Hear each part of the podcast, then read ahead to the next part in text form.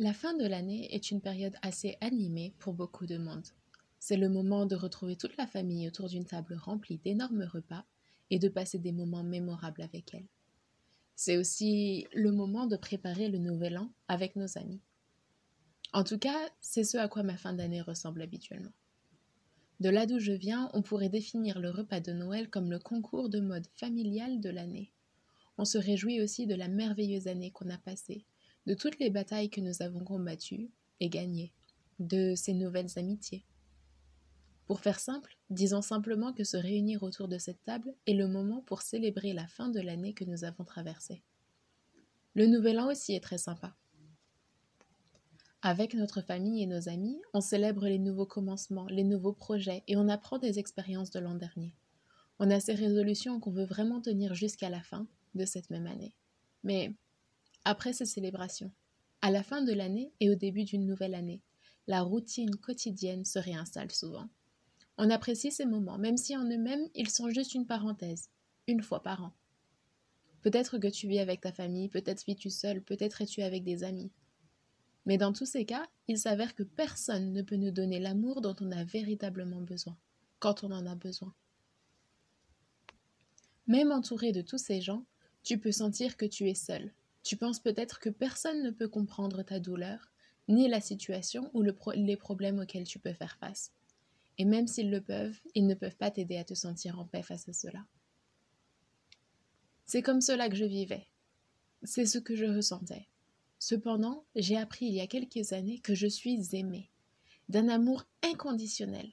Ce qui veut dire qu'en fait, peu importe ce qui arrive, ce que je pouvais ou pas faire, et de qui j'étais et suis, je suis aimée.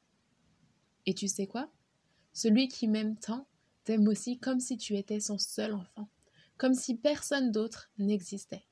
Son nom est Dieu, son pouvoir n'a pas de limite et il est éternel. En effet, la Bible dit Mais voici comment Dieu prouve son amour envers nous. Alors que nous étions encore pécheurs, Christ est mort pour nous. Romains 5, verset 8. Tu dois te demander ce que la mort de Christ, ou Jésus, à voir avec l'amour de qui que ce soit pour toi. Alors, donne-moi une minute de plus. Voilà. Dieu qui est parfait et saint a créé le monde, l'univers. Il a créé les êtres humains. Il leur a donné l'être d'être en relation directe. Voilà. Dieu qui est parfait et saint a créé le monde, l'univers. Il a créé les êtres humains et leur a donné d'être en relation directe avec lui. Il a créé les êtres humains et leur a donné d'être en relation directe avec lui et la liberté de faire ce qu'ils veulent. Mais ils sont tombés de l'idéal que Dieu voulait pour eux, et en même temps ont rompu cette relation spéciale avec lui. C'est comme quand tu étais enfant et que tu allais au parc, marchant et jouant dans la boue avec tes amis, et que tu rentrais chez toi avec des chaussures sales. C'était clairement le moment où un de tes parents te disait Hé chérie, enlève tes chaussures et va te doucher, parce que tu allais salir toute la maison. Ton péché, le fait que tu désobéisses à Dieu, que tu vives loin de lui, est comme la boue de tes chaussures et tes vêtements que tu ramènes dans la maison toute propre de tes parents. La plus grosse différence, c'est que Dieu est et sera toujours saint. Tu ne peux pas avoir la place pour la sainteté et le péché dans ta vie. On en reparlera une autre fois, mais pour l'instant, rappelle-toi que le péché te sépare de Dieu. La loi qu'il a établie est que du sang doit couler pour te purifier. Jésus-Christ, le Fils unique de Dieu, est mort sur une croix pour nous il y a 2000 ans. Ce seul sacrifice, si tu l'acceptes dans ta vie, peut te donner la paix, l'amour, la joie, et peu importe les circonstances. C'est maintenant le moment de faire la plus grande décision de ta vie si tu ne l'as pas encore faite. Tu peux, ou non, accepter l'amour de Dieu dans ta vie, son sacrifice, et de choisir de vivre une vie qui l'honorera. Entre toi et moi, je l'ai fait en 2013 et je ne l'ai jamais regretté. Beaucoup de personnes que je connais et encore plus que je ne connais pas pourraient te dire la même chose.